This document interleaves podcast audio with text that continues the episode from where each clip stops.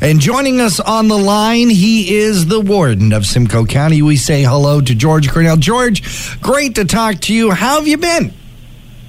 Uh, good morning to you as well, and uh, always great to talk to you guys. Uh, I've been well, thank you. Uh, no, all, all is good.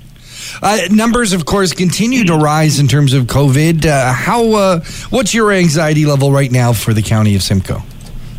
Yeah, uh, I say I am good, but uh, obviously, as you point out, uh, the numbers over the past few weeks, we have seen a consistent rise, and absolutely, that's cause for concern. locally, we are over 2,700 cases.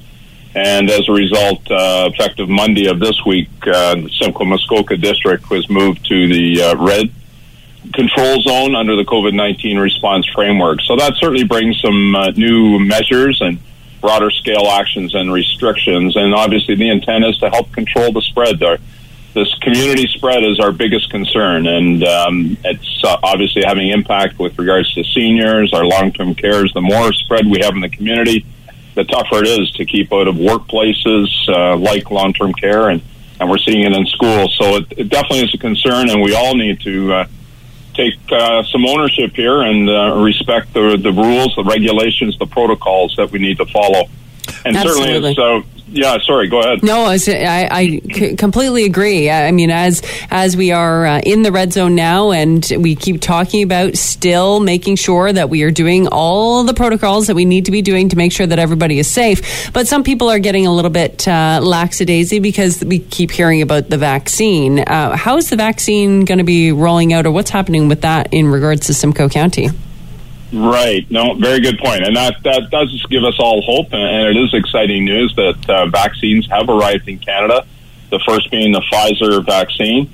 And uh, in fact, it uh, is in uh, one of our hospitals and will be coming to another shortly. And the hospitals are going to be responsible for the rolling out, at least initially, with regards to the program. So we anticipate that we will have vaccine available in the county of Simcoe, at least for one of our long term care homes, the one in Beeton, next week and we then further anticipate, uh, and so that'll be coming out of Southlake Regional Hospital, and then RVH will be uh, the next to receive uh, vaccines, and then that will help with uh, respect to our other our other long term care homes in the county of Simcoe. So uh, yeah, very good news, and uh, but again, Melanie, to your point, we need to stay vigilant in terms of our protocols. And we know it obviously is the holiday season, and it is traditionally a time to get together with family and friends. But this year, we just want to encourage everybody that um, to celebrate, but yes, celebrate within your own household and restrict your travel to only essential trips. And that way we can uh, hopefully flatten the curve as we used to talk about. We're back in that phase and, uh, and manage this until we do get the vaccine rolled out on a much uh, wider basis, which is going to take months, to be honest. We chatted about this last time, Warden Cornell, and I just wanted to, I guess, make it official. We talked about that the uh, the uh, county was looking at a zero increase budget for 2021 in terms of uh, how that's going to affect the tax rate, and it looks like that's what got approved. It did uh, exactly. Last time I was here, we had a, had our discussion as a committee of the whole, but then uh, brought it formally to council. So on November 24th, we approved the budget, 572 million for 2021. And as you point out, certainly County Council recognized the challenges that COVID has brought on for our residents and our businesses. And we did give direction to staff to come back with a 0% increase on the council county portion of your tax bill. And we were able to do that. But at the same time, we also recognize that we uh, need to keep moving forward with uh, services and by uh, leveraging uh, reserves that we have and we had built up through responsible fiscal management over the past years. And uh, fortunately, other levels of government, the province and the federal government, had provided funding to bridge some gaps with regards to the COVID expenses for us. So we still will be moving forward with some significant initiatives, about $78 million for long-term care needs. We have about $60 million, $69 million for social housing, and this will include our initial work uh, on a hub project in Orillia. Another 56 million for paramedic services. We're always looking to increase our response times, and we do that by strategically locating facilities throughout the county of Simcoe. And we have about another 94 million with regards to our solid waste uh, management program as we look at our new contract in 2021. Last month, we congratulated you on winning the election that you didn't have to run because you were acclaimed for your second term as warden. Uh, but the official inauguration has happened, so now this is the official congratulations, warden. Uh, I w- wanted to ask you what what are your focuses? Uh, I mean, obviously, COVID nineteen is going to be one of them, but after that, what are your focuses on? What are, what are you looking at for twenty twenty one for the county?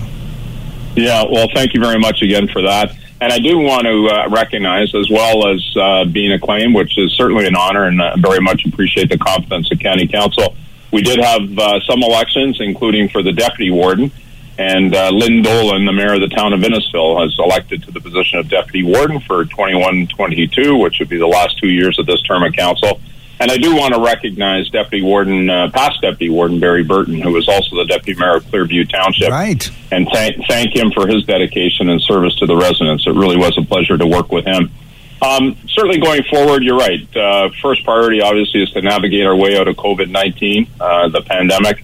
Uh, but at the same time, exactly, we need to help with the, the reopening and repositioning with regards to our residents, our businesses, and our community partners. So, our economic development team has been very active working with businesses in the agricultural sector to help them uh, pivot and turn into going forward. Uh, we've got, uh, as I mentioned, through the budget, we've got a, number of exciting projects. We've got some infrastructure projects with regards to roads.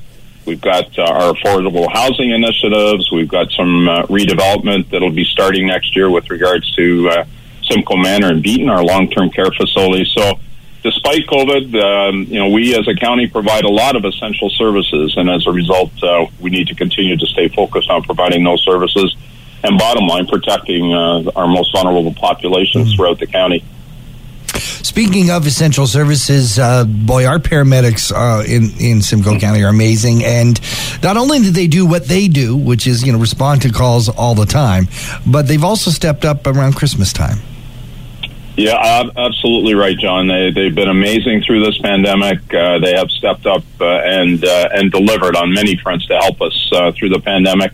And absolutely, annually they have uh, done a toy, toy drive. And again, uh, despite the challenges of COVID, they have rethought the toy drive and have been able to organize that. So we have our 18th annual. It is still going. They've been very successful in bringing in donations to date. Uh, it's not too late. We accept donations up until December the 18th. And you can visit that at simcoe.ca slash toy drive for details in terms of how the donations can be given.